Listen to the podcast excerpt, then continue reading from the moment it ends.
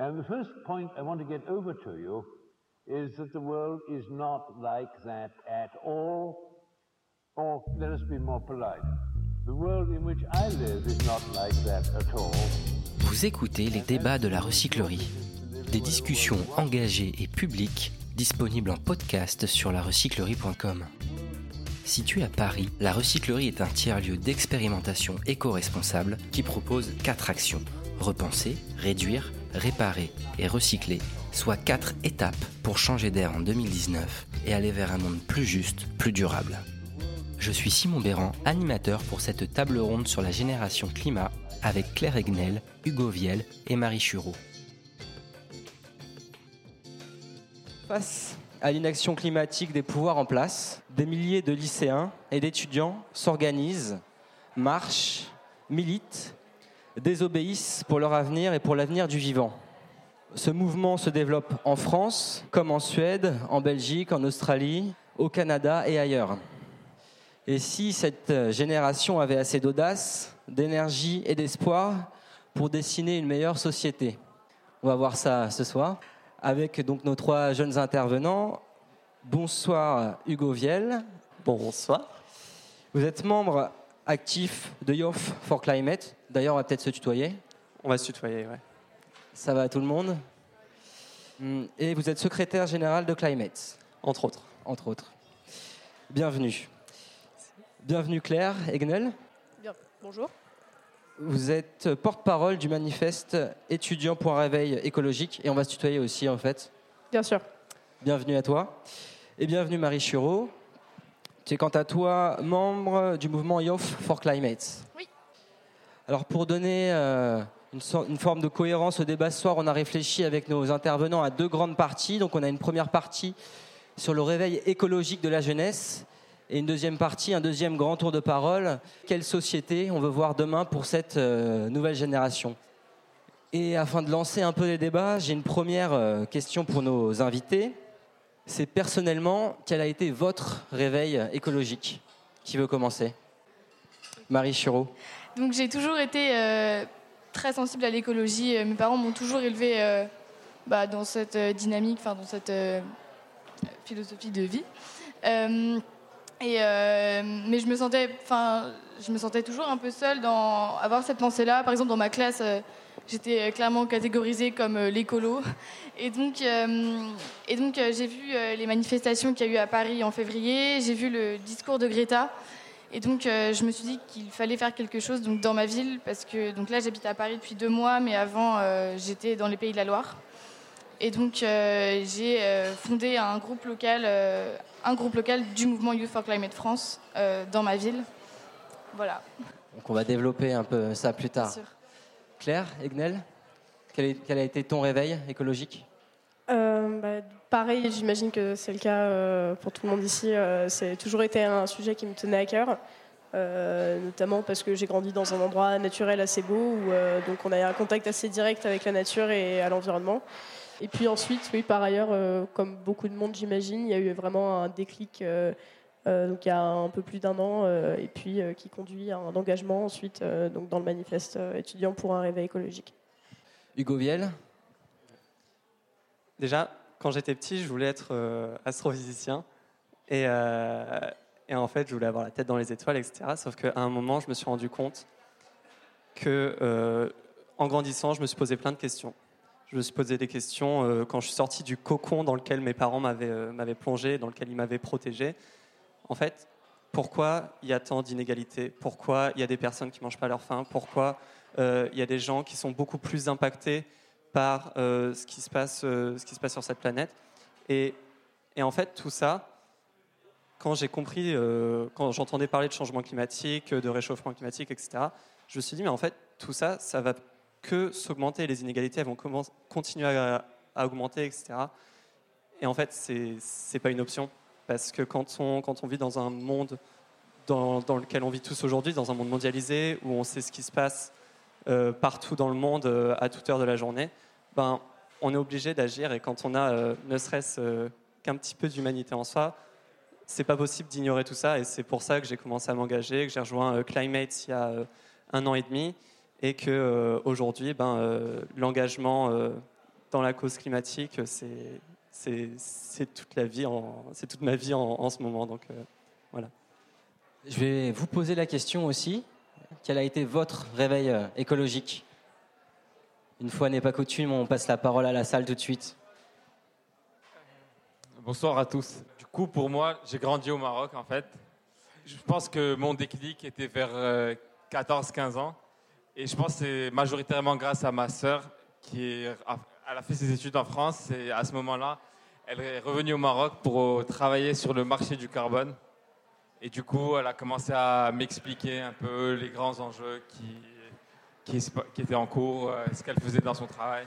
Et c'est comme ça que voilà, ça a commencé pour moi. D'autres témoignages? Euh, Du coup, moi, j'ai pas vraiment, je pense, eu une sorte de déclic comme ça. Euh, en terminale, j'ai commencé à être éco-déléguée dans mon lycée. Et c'était des trucs vraiment enfin, que certains aujourd'hui considéraient comme euh, assez euh, banals, trop petits. faire attention à ce qu'on fasse le recyclage dans la cantine. Mais mine de rien, en fait, ça m'a mis face aux réactions des autres, que pas mal de gens en fait se désintéressent énormément en fait de ces thématiques. Et euh, ça a été un enchaînement d'événements comme ça, où je euh, j'étais face à toutes ces personnes qui réagissaient pas forcément euh, à ces thématiques et je comprenais pas trop pourquoi en fait, bah, ça nous concernait tous quoi. Et c'était vu comme un, enfin, et ça l'est toujours pour certains, hein, vu comme un sujet très sectoriel, d'experts. il faut être dans l'environnement ou dans l'écologie. Et je crois qu'en fait, ça m'a intéressé à, enfin j'ai un peu voulu plus m'intéresser justement à cette question comment on communique de différentes façons avec les personnes pour éveiller leur curiosité, leur intérêt, parce que euh, ensuite vient la question aussi vraiment du système. Et je pense que hum, voyant que en fait la façon dont, on considère notre développement, en fait ça avait ni queue ni tête. Et pourtant, encore une fois, on faisait face, en fait, je faisais face à toutes ces réactions. Mais non, mais euh, c'est pas, enfin, si, ça marche comme ça, c'est possible, comment tu veux te l'imaginer autrement? Et voyant qu'en fait, on aurait pu, il y a 60 ans, prendre une autre trajectoire, encore une fois, je dis là, mais pourquoi en fait? Pourquoi on n'a rien fait? Alors que je pense qu'il bah, y a tout à fait les capacités pour imaginer un autre système.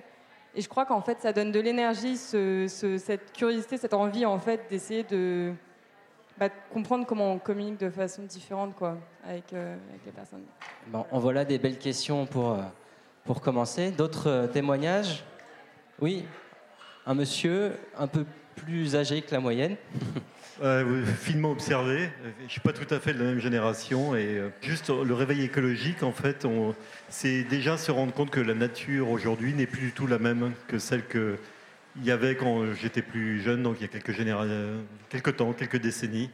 La, nature est plus la même. il y a vraiment eu des disparitions d'animaux, d'insectes, euh, et un rapport à la nature complètement différent, et aussi probablement le fait qu'à notre époque, quand on avait toute cette nature euh, à profusion, libre et, était là, on la protégeait pas de la même façon. On avait vraiment, euh, on s'en fichait relativement quand même. Donc le réveil, c'est vraiment se rendre compte déjà de ce qu'il y a plus et aussi de peut-être ce qu'on n'a pas fait. Est-ce que vous pourriez donner un âge À quel moment il est venu ce réveil pour vous? Est-ce qu'il était à, 20 ans comme pour Hugo euh, et pour euh, Claire Ou est-ce qu'il a été même plus, plutôt à 17 ans pour euh, Marie Non, le réveil, il est, récent hein, pour nous. D'accord.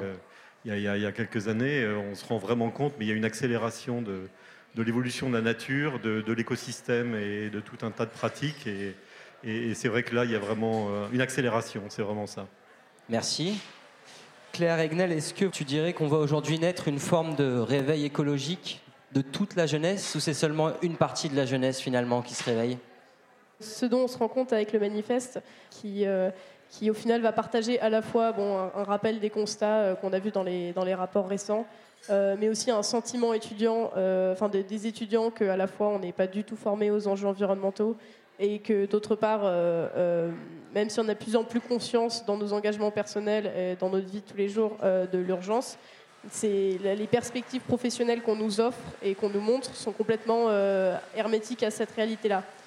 Mm. Donc ça, c'est ça, c'est ce qu'on raconte dans le manifeste.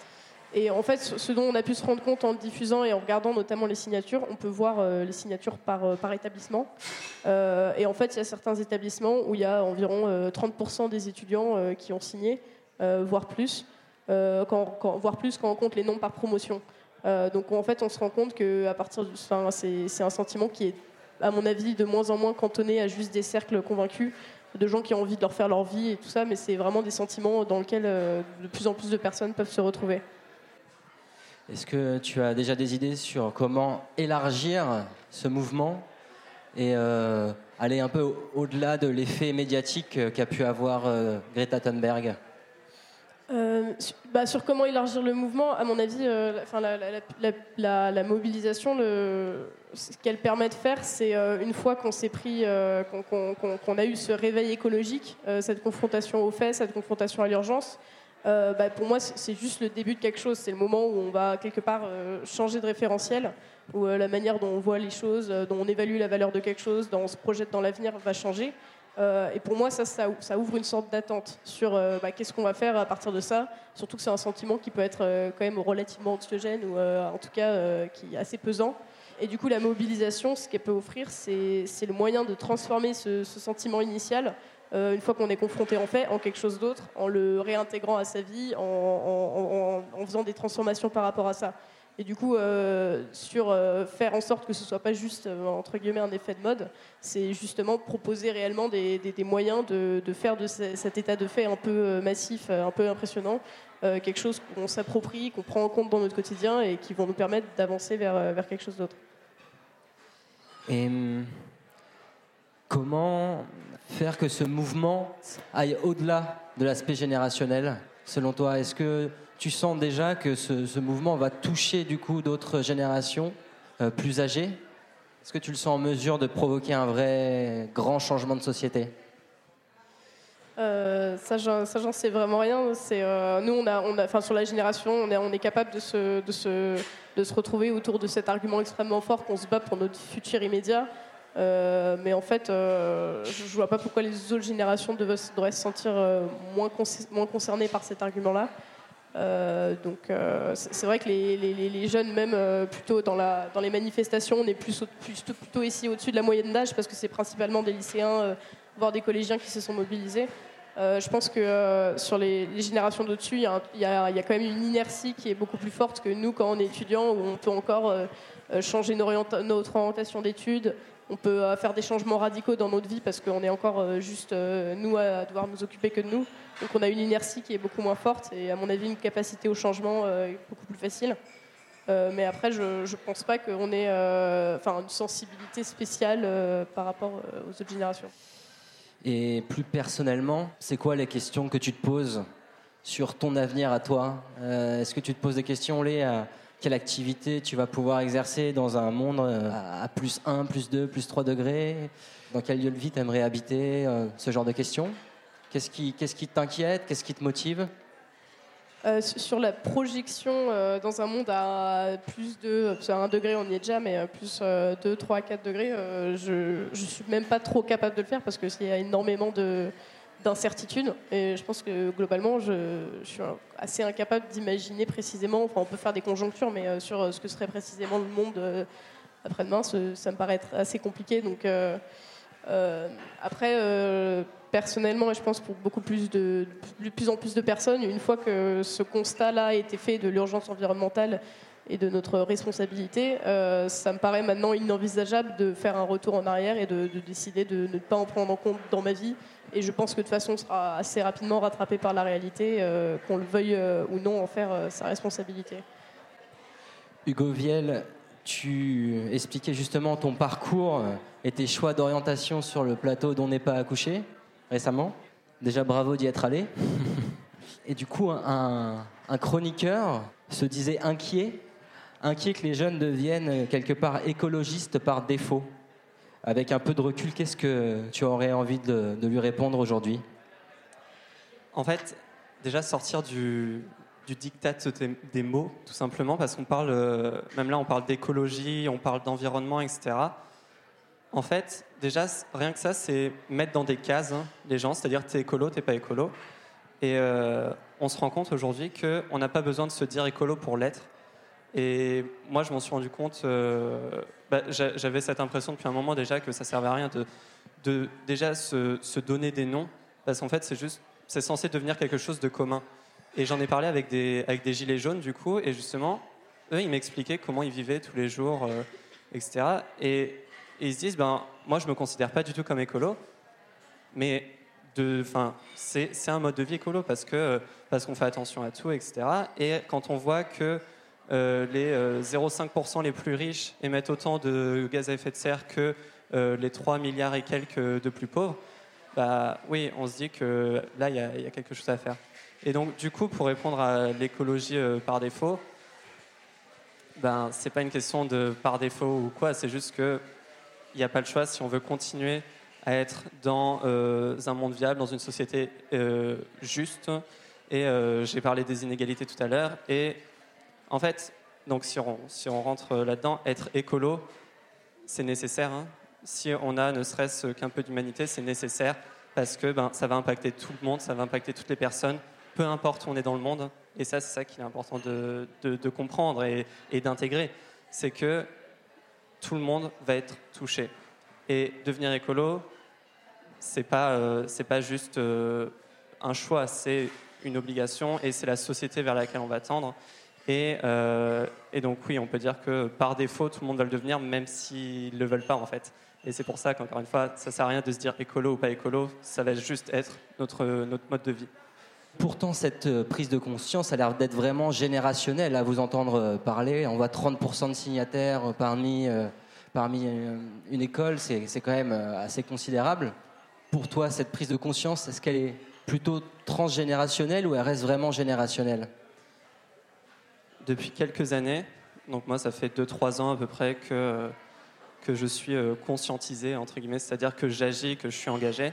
Et en fait, on a, on a bien vu, que ce soit dans le débat public ou dans les discussions qu'on a avec les personnes, que c'est quelque chose qui a pris le dessus, en fait, l'écologie. On peut le voir même, de- là c'est la rentrée, c'est la rentrée euh, des programmes télé, programmes radio. Ben, on voit qu'il y a de plus en plus d'émissions sur l'écologie, sur l'environnement. Et en fait, le mouvement que Youth for Climate a réussi à insuffler, que euh, Greta, etc., que la génération, notre génération qui avons grandi avec les mots de changement climatique, de euh, couche d'ozone, etc., quand on grandit, qu'on devient assez mûr, assez mature pour comprendre ce que ça signifie, et qu'on prend conscience et qu'on va dans la rue, alors forcément, ça rejaillit sur toute la société. Et le meilleur vecteur hein, de sensibilisation, ça reste les enfants. Et donc, euh, il y a des parents dans la salle. hein. et ben forcément, ces parents-là, ils sont, ils sont forcément touchés par l'engagement de leurs enfants. Et surtout quand on leur dit, Eh, regardez, je suis obligé de me battre pour mon futur. Et forcément, ça a un impact. hein. Claire Egnel, tu voulais compléter? Oui, juste une remarque là-dessus. Euh, on, a, on a une partie de la jeunesse qui est certes extrêmement conscientisée, mais euh, on est quand même une des tranches d'âge qui est aussi euh, le plus haut taux de climato-scepticisme. Euh, ça, c'est quelque chose euh, à ne pas oublier. Et d'autre part, on n'est pas euh, enfin, sensibilisé et formé, c'est aussi deux choses différentes. Il y a énormément de. de- il y a des, certaines études qui montrent qu'au final, on, on a toujours ce problème de ne pas forcément savoir très bien définir le problème. Donc, on est toujours au début de, de le fait de conquérir euh, cette génération-là. Hugo, tu as personnellement rencontré Greta Thunberg?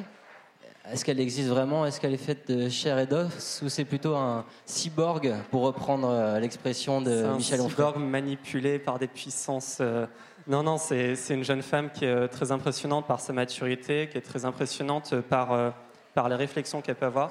C'est aussi une jeune femme avec qui euh, il est difficile de dialoguer parce qu'elle a ce syndrome d'Asperger et du coup les discussions sont toujours un peu complexes et euh, le small talk ça n'existe pas avec elle, donc c'est assez euh, difficile d'avoir une discussion.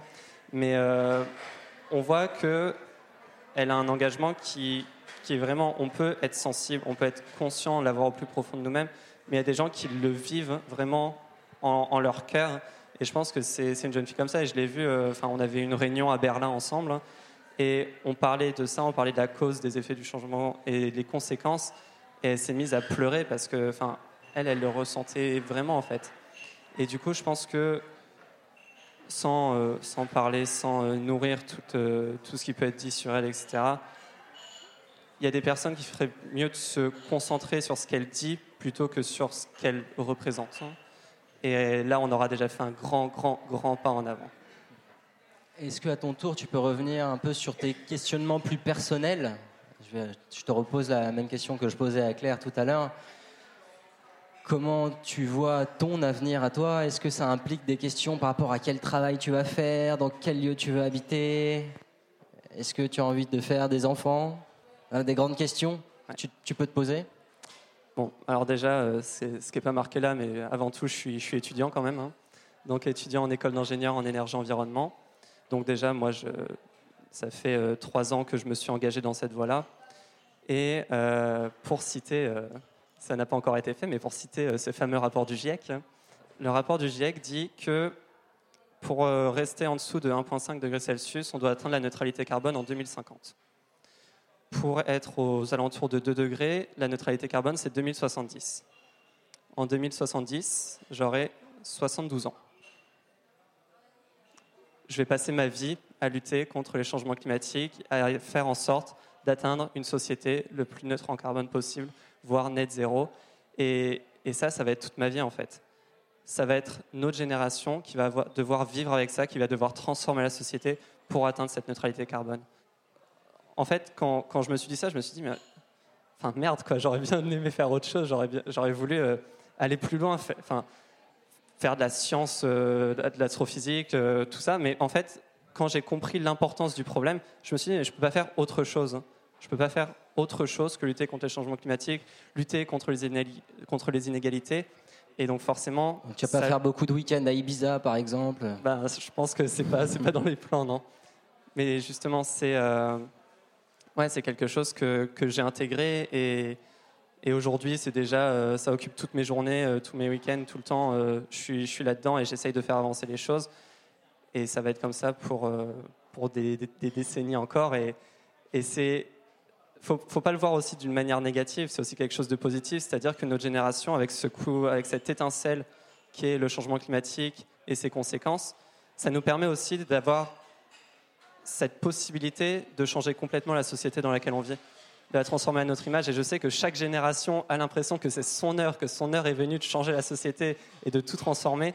Mais je pense que nous, d'autant plus, avec cette épée de Damoclès qu'on a au-dessus de la tête, bah, plus que jamais, on peut avoir cette chance, cette opportunité de faire cette société à notre image et de faire en sorte que nos enfants, parce que j'ai envie d'avoir des enfants, puissent grandir dans un monde plus sûr, dans un monde avec moins d'inégalités, dans un monde où chacun a trouvé sa place.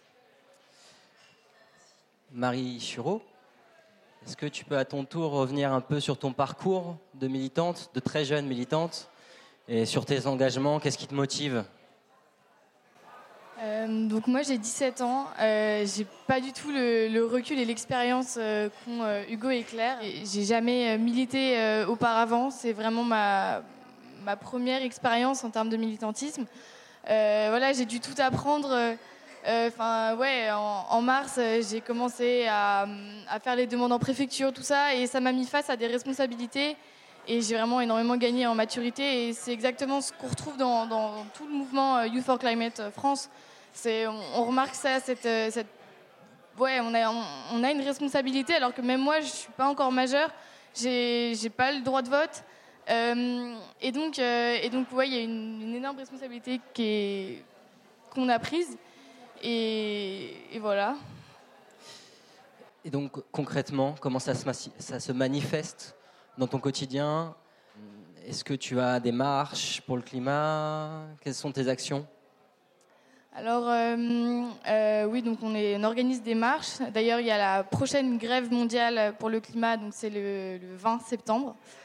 Euh, on organise également. Donc, en fait, on s'est rendu compte que les marches, avait un but de sensibiliser les gens, mais que ça n'allait pas s'attaquer à la racine du, problème et, ça, avait un but médiatique, mais, mais qui touchait pas forcément les décideurs.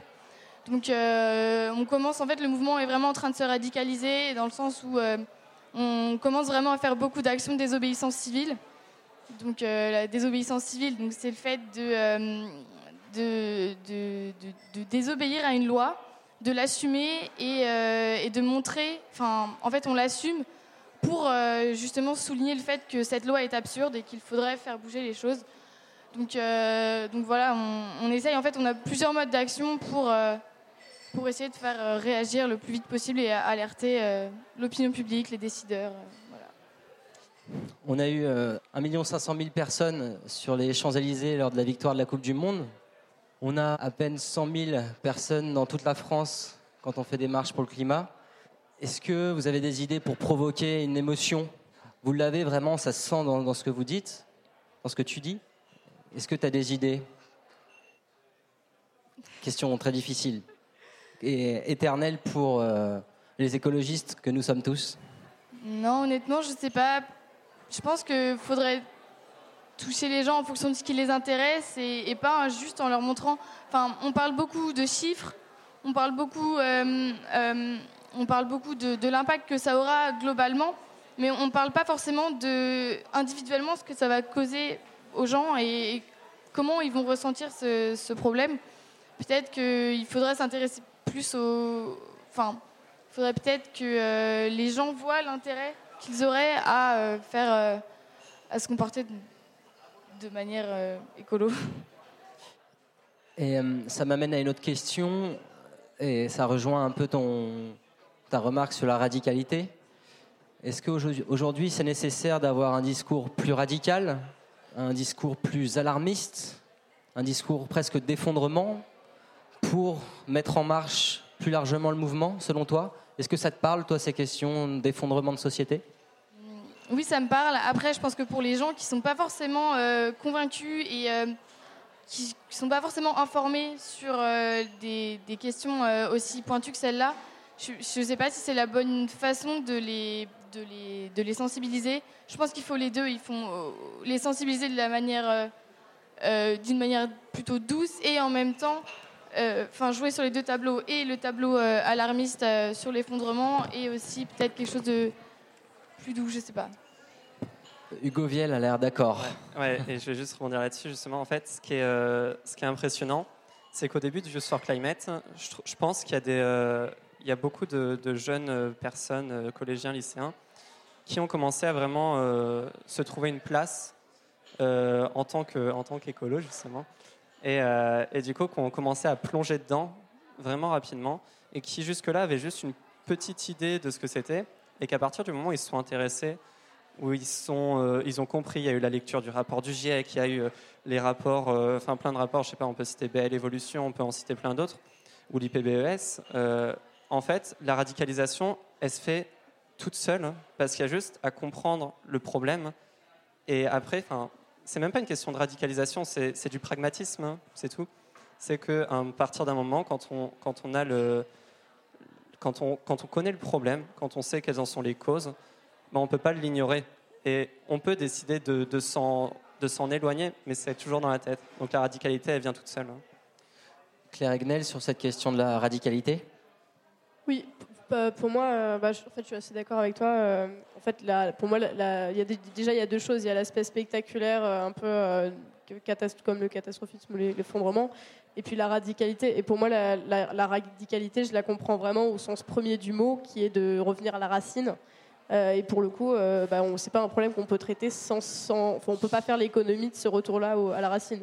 Donc c'est quelque chose qui est assez stigmatisé comme euh, étant un peu un, terme, euh, enfin pour je sais pas une sorte d'extrémisme, mais en fait pour moi il est tout à fait logique quand on parle d'écologie.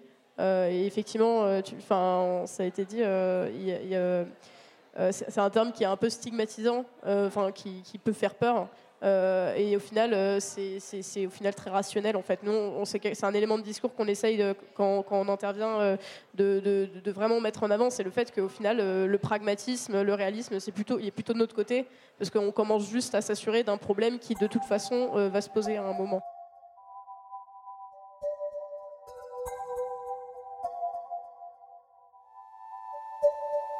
Cette jeune génération a bien compris l'enjeu climatique de l'époque et redouble d'inventivité pour construire une autre société. Une société solidaire, une société vivante. Et donc Claire, tu es la porte-parole du euh, manifeste étudiant pour un réveil écologique. Est-ce que tu peux revenir oui. sur les grandes lignes de ce manifeste, un peu le, contenu, et puis nous dire quel impact ça a, eu derrière le nombre de signataires. Euh, alors donc le manifeste étudiant pour un réveil écologique, c'est un texte qui a été écrit par, euh, par un, quelques, enfin, un groupe d'étudiants qui a été publié en septembre 2018. qui rappelle donc deux choses comme donc c'est à la fois bon, les, constats scientifiques sur les fondements de la biodiversité, le changement climatique et, et la limitation des ressources, euh, et qui ensuite euh, va se positionner donc sur, euh, sur ce sentiment étudiant, comme je l'ai dit un peu plus tôt, à la fois que nous, bah, on se retrouve confrontés à ça, à ces constats qui sont aujourd'hui irréfutables. Et par contre, dans notre réalité là, ces constats, on ne les voit pas du tout. À savoir que bah, on fait deux choses quand on est étudiant, donc on étudie, et en fait, le contenu des cours, à moins d'en faire notre spécialité, il est absolument pas, il inclut absolument pas ces enjeux-là. Euh, il y a un rapport euh, qui a été fait par euh, un think tank qui s'appelle le Shift Project qui, était sur ces questions-là. Et il montrait que 10% seulement des formations, 10% on peut imaginer que c'est des formations spécialisées en fait, abordaient ces enjeux-là de manière obligatoire. Donc il y a déjà ce premier manquement. Et le deuxième manquement, c'est on étudie pour être formé à un métier. Et en fait, dans notre avenir professionnel, on est non plus, enfin, on n'a pas l'impression de pouvoir inclure ces, ces soucis-là qui peuvent plus être limités à un engagement personnel. Euh, mais on n'a pas pour le, coup les moyens de, l'inclure dans notre travail. Euh, et donc, ce qu'on raconte, c'est notre conscience de ces faits-là, et puis euh, le fait qu'on va profiter de cette marge de manœuvre qu'on a en choisissant un travail, dans la mesure de, ce qu'on peut se permettre, évidemment, en, choisissant un travail qui est cohérent avec les enjeux environnementaux. Donc ça, c'est un texte qui a été signé par plus de 30 000 étudiants en France et puis dans d'autres pays européens, notamment en Suède. Donc ça montre effectivement qu'il y a, un ressenti qui est assez, large, qui est assez partagé.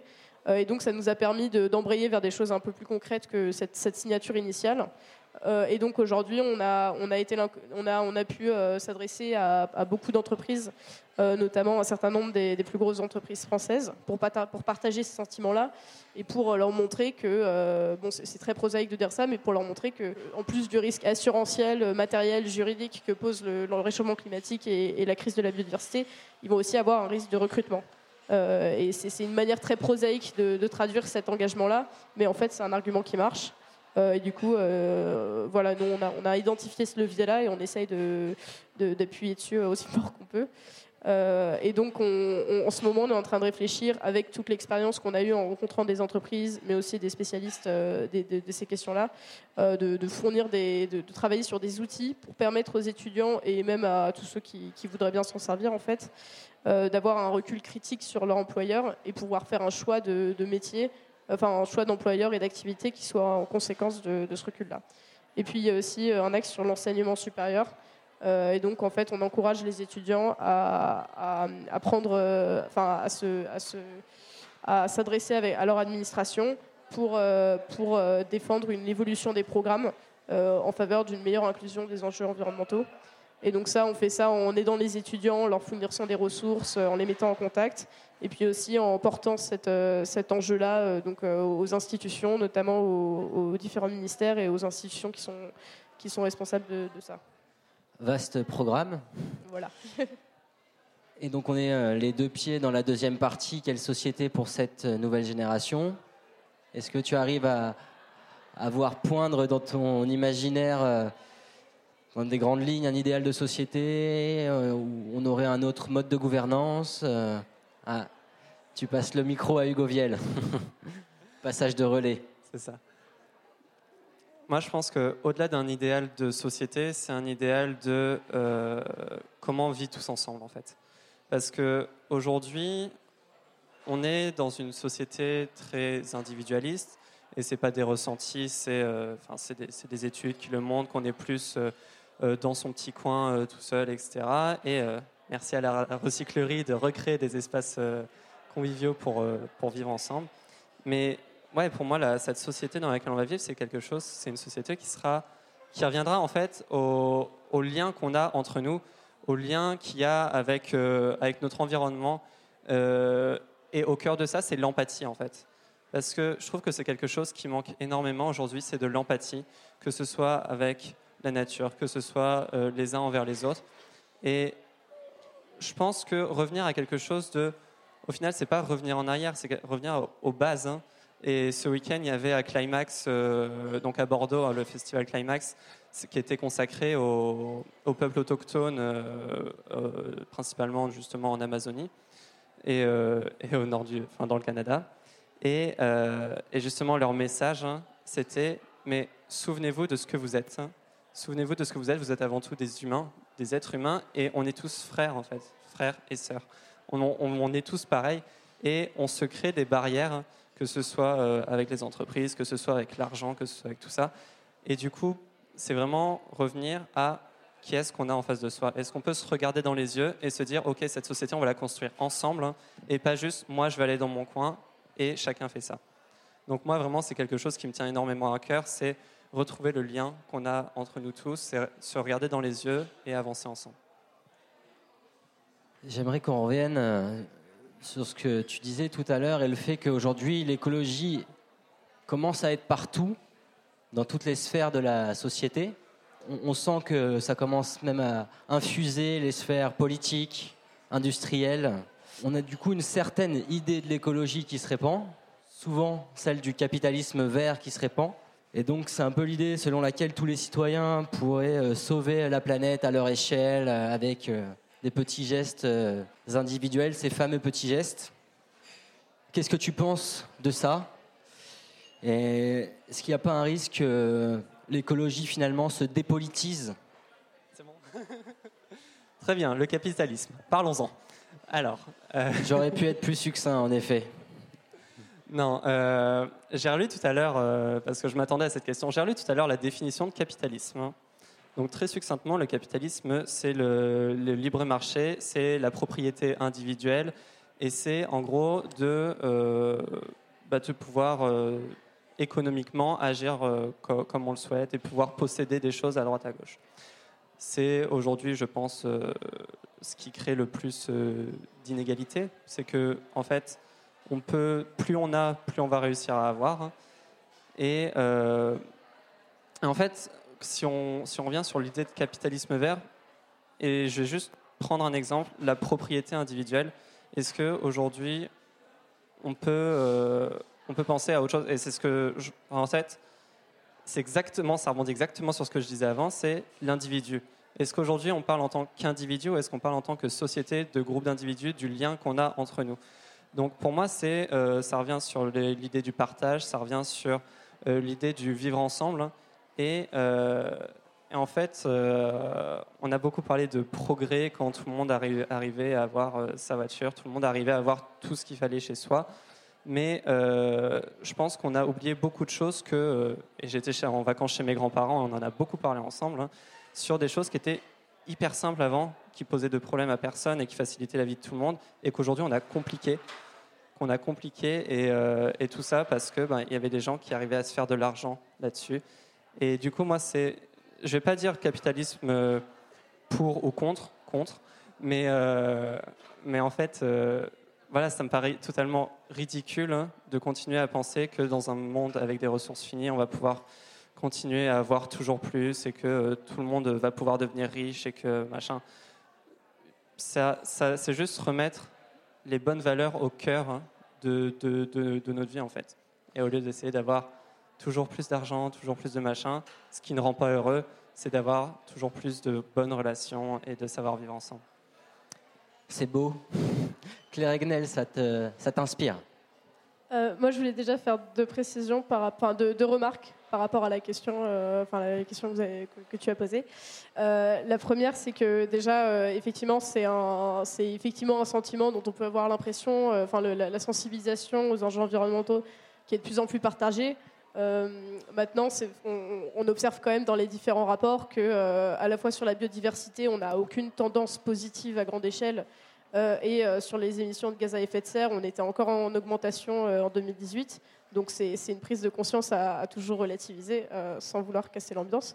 Euh, et, euh, et ensuite, sur est-ce qu'on peut tout faire opposer Enfin, moi, personnellement, le capitali- pas de capitalisme vert, en fait, je, je sais, je sais même pas, je suis pas trop fait de recherche. Et je suis même pas trop savoir, sûr de savoir ce que ça veut dire exactement. Mais sur la responsabilité, enfin si c'est tout faire reposer sur la responsabilité personnelle, en fait, il y, a un rapport récemment qui a été sorti par, par un cabinet qui s'appelle Carbone 4 et qui disait qu'en gros, il essayait d'évaluer l'impact qu'aurait une prise de responsabilité personnelle. Enfin, en gros, si chacun essaie de se responsabiliser à mort au maximum sur, son empreinte carbone pour la réduire, euh, donc là, on reste encore sur uniquement l'impact carbone et pas euh, sur la biodiversité. Euh, donc pour tenir les accords de Paris, on devrait passer d'une moyenne aujourd'hui à 10 tonnes de CO2, enfin de CO2 ou équivalent par Français et par an à 2. Donc c'est un gros, gros, gros différentiel. Et en fait, si on prend uniquement, si on repose uniquement sur des engagements personnels, on pourra perdre 2 voire 3 tonnes. donc en vrai, il reste une grosse part de responsabilité qui doit être assumée par les entreprises et par d'autres acteurs. Euh, donc voilà.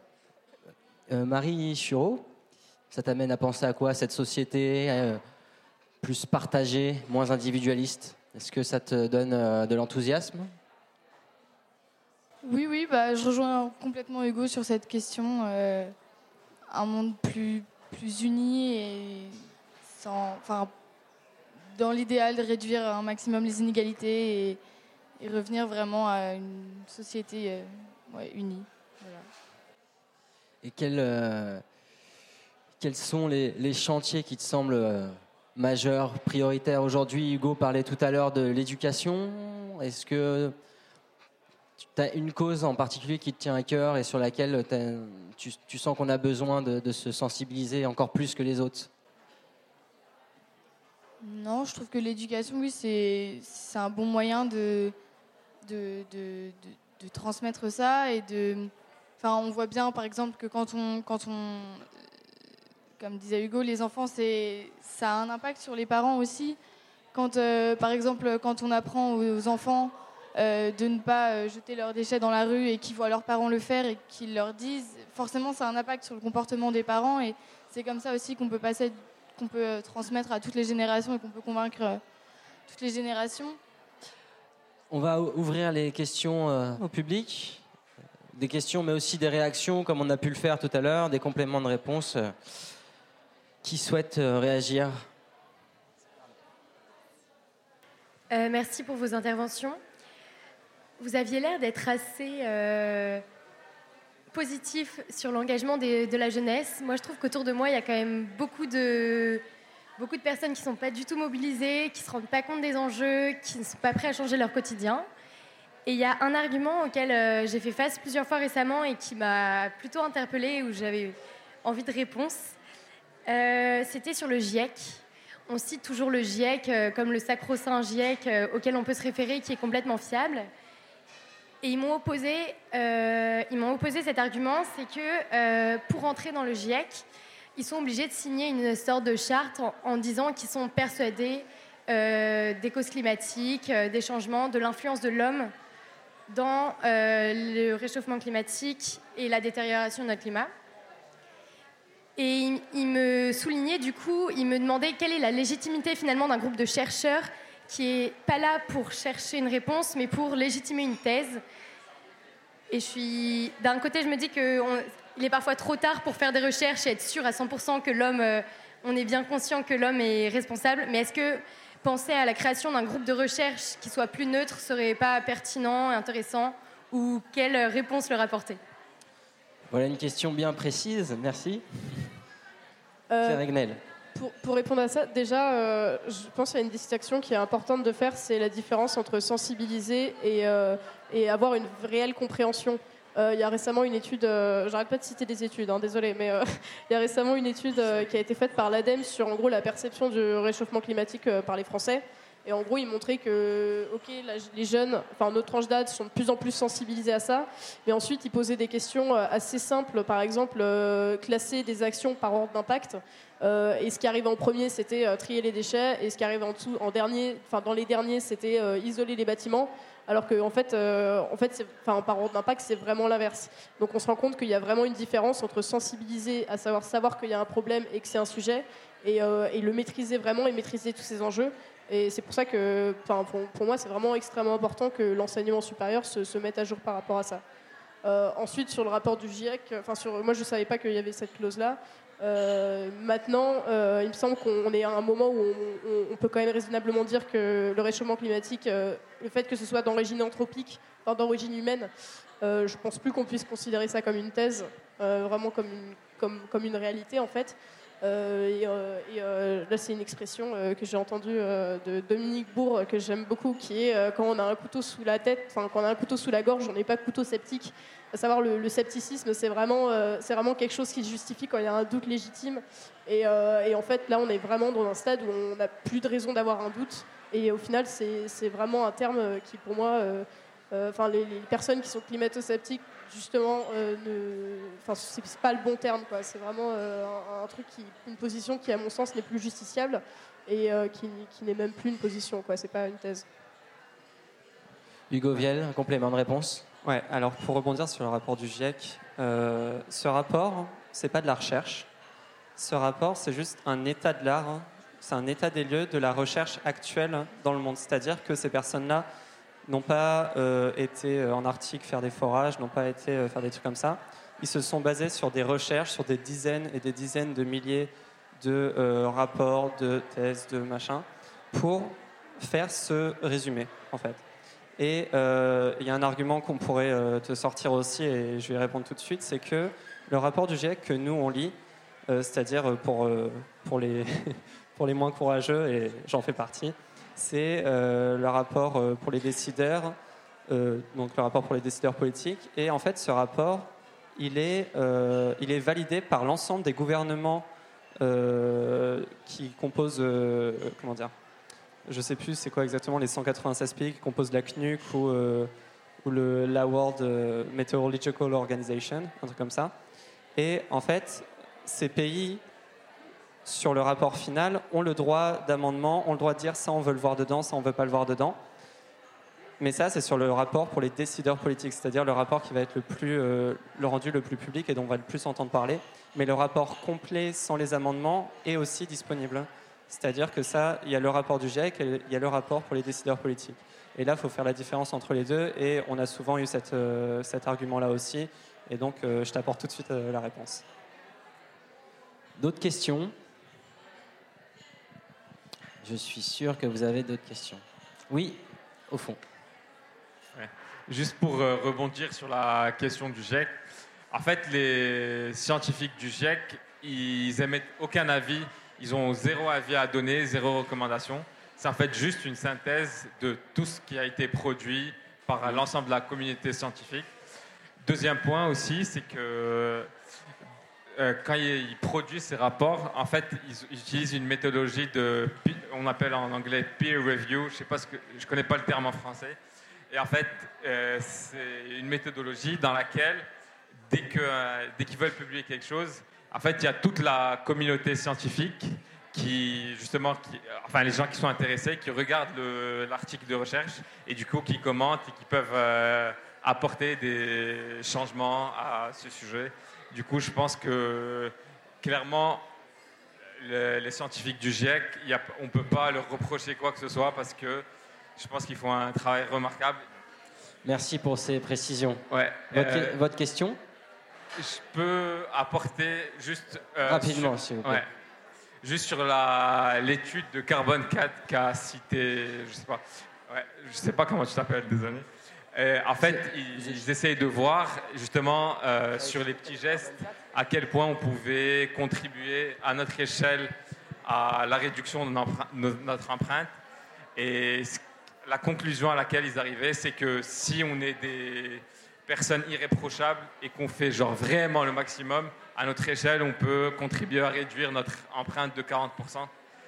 Et 20% si on n'investit rien du tout, et ensuite 20% supplémentaire si on fait de l'isolation des bâtiments et on achète des véhicules électriques. Et. Vous avez une question? Ouais.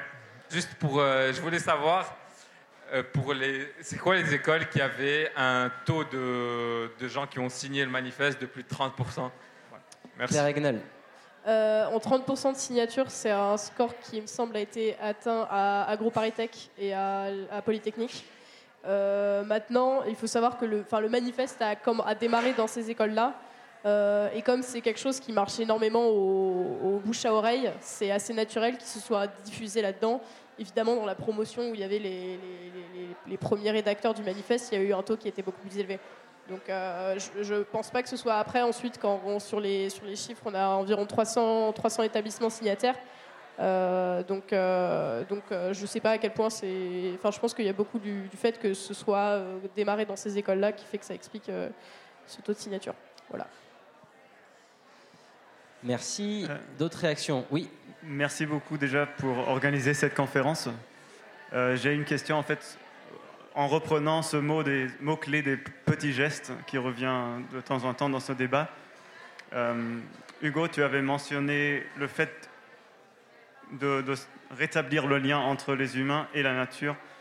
Et en fait, je, voulais juste savoir comment tu vois possible de surmonter ce, cette première étape des petits gestes pour arriver à, une coordination entre les, différents mouvements et briser cette isolation.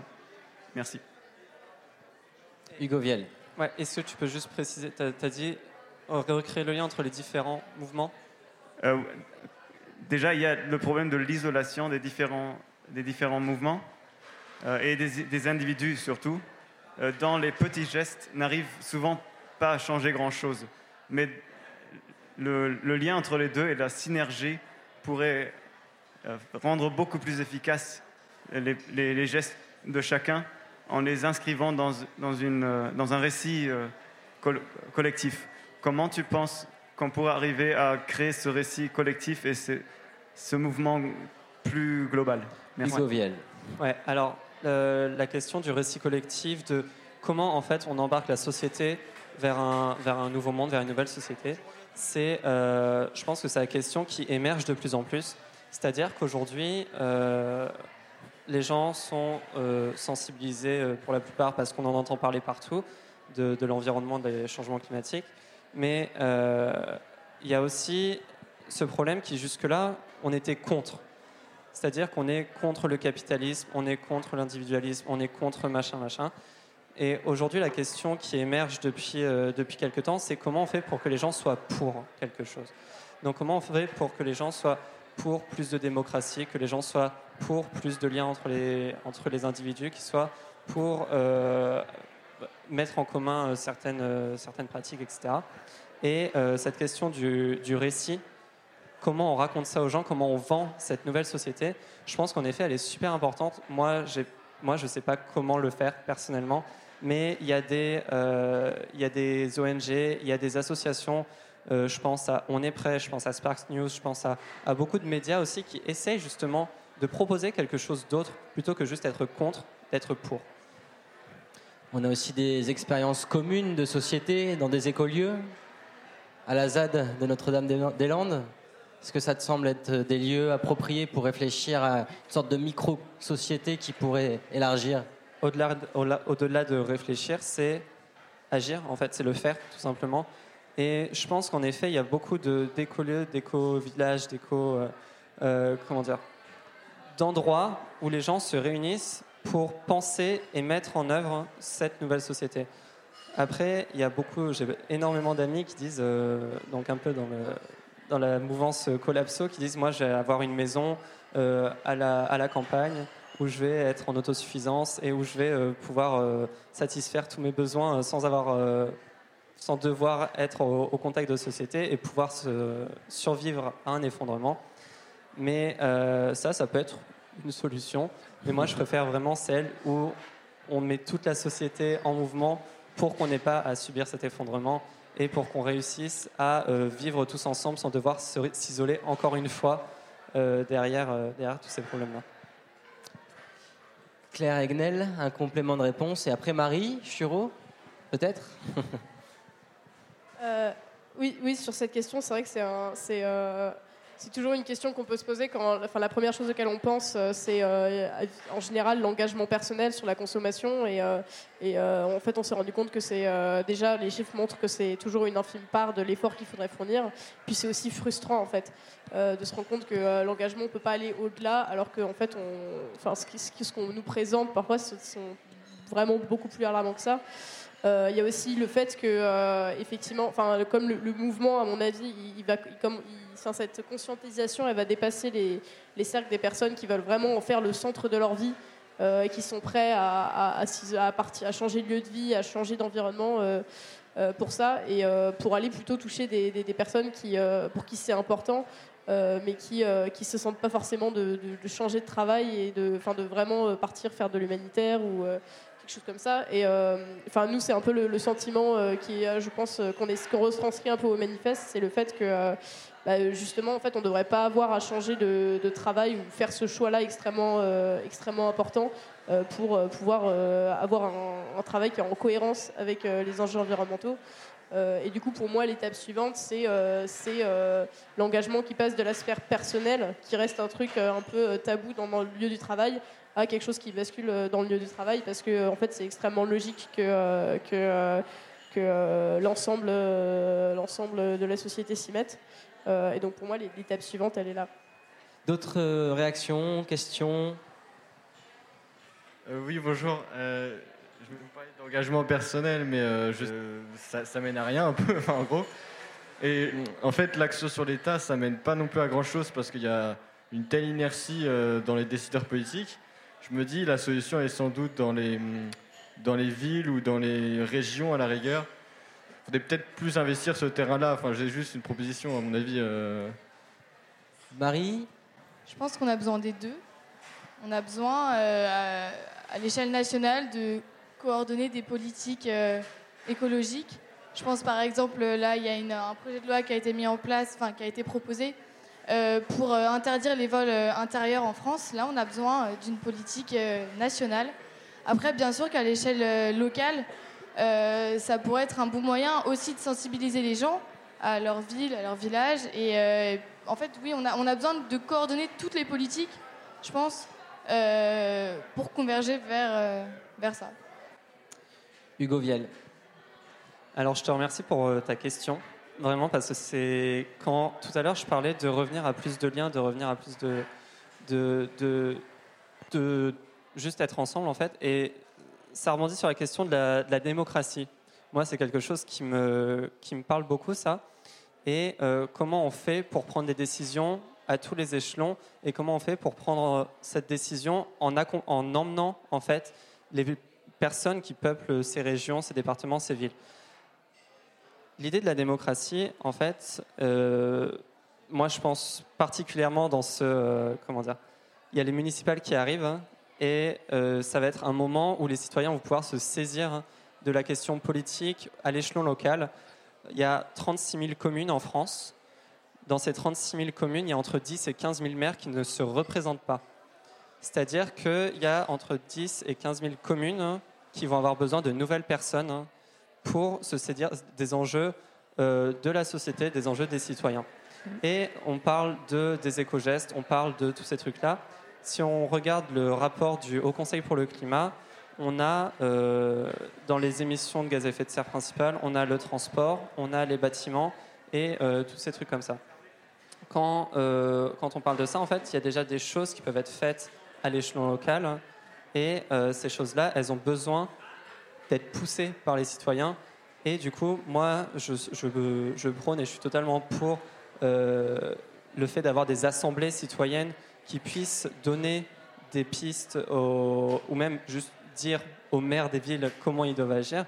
Et il y a des listes aujourd'hui qui se montent pour les municipales, des listes citoyennes, où en fait un maire va être élu, sauf qu'il ne va prendre aucune décision, c'est les assemblées qui vont prendre les décisions. Et euh, donc il y a ça aux échelons locaux aujourd'hui dans le cas des municipales, mais il y a aussi ça à l'échelon national avec la Convention citoyenne. Vous avez dû en entendre parler euh, la semaine dernière.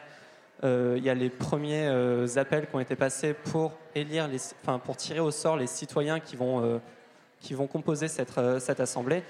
Et pour moi, c'est un premier pas en fait. On dit, ok, avec ce gouvernement, on va arriver à rien parce que euh, ultra-libéral, parce que Macron il s'en fout de ce qu'on a raconté, etc.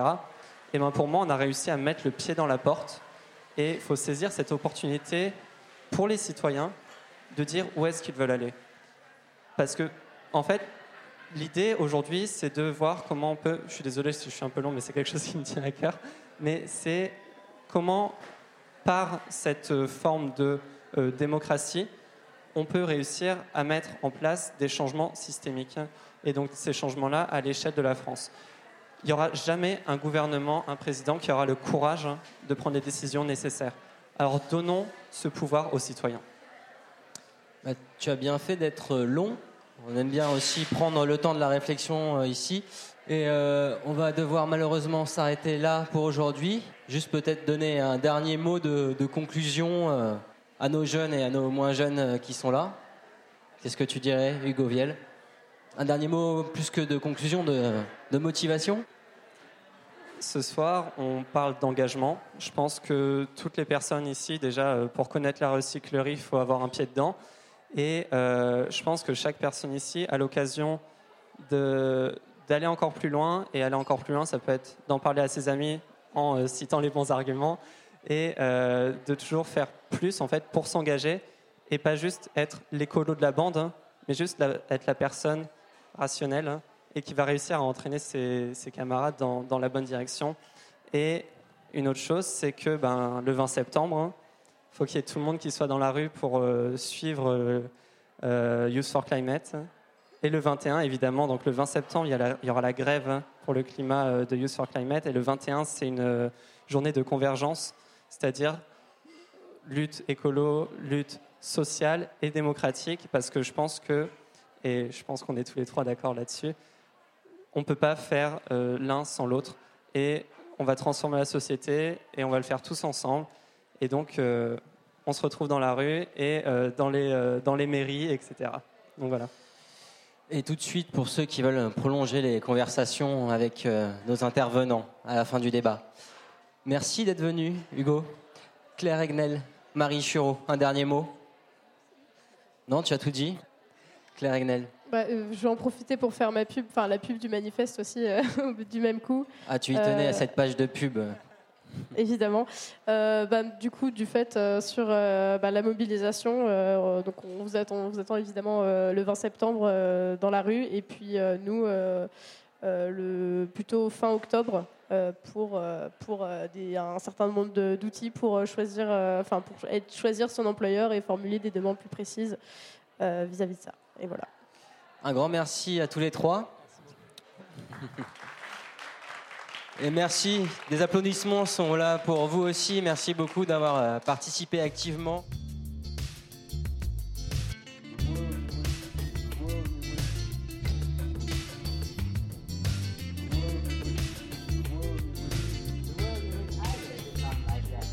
Merci d'avoir prêté une oreille attentive à cette discussion. Tous nos débats sont disponibles en podcast sur larecyclerie.com. Vous pouvez également suivre nos activités sur Facebook, Instagram ou encore mieux, venir échanger avec nous à la recyclerie au 83 boulevard Ornano à Paris, métro porte de Clignancourt.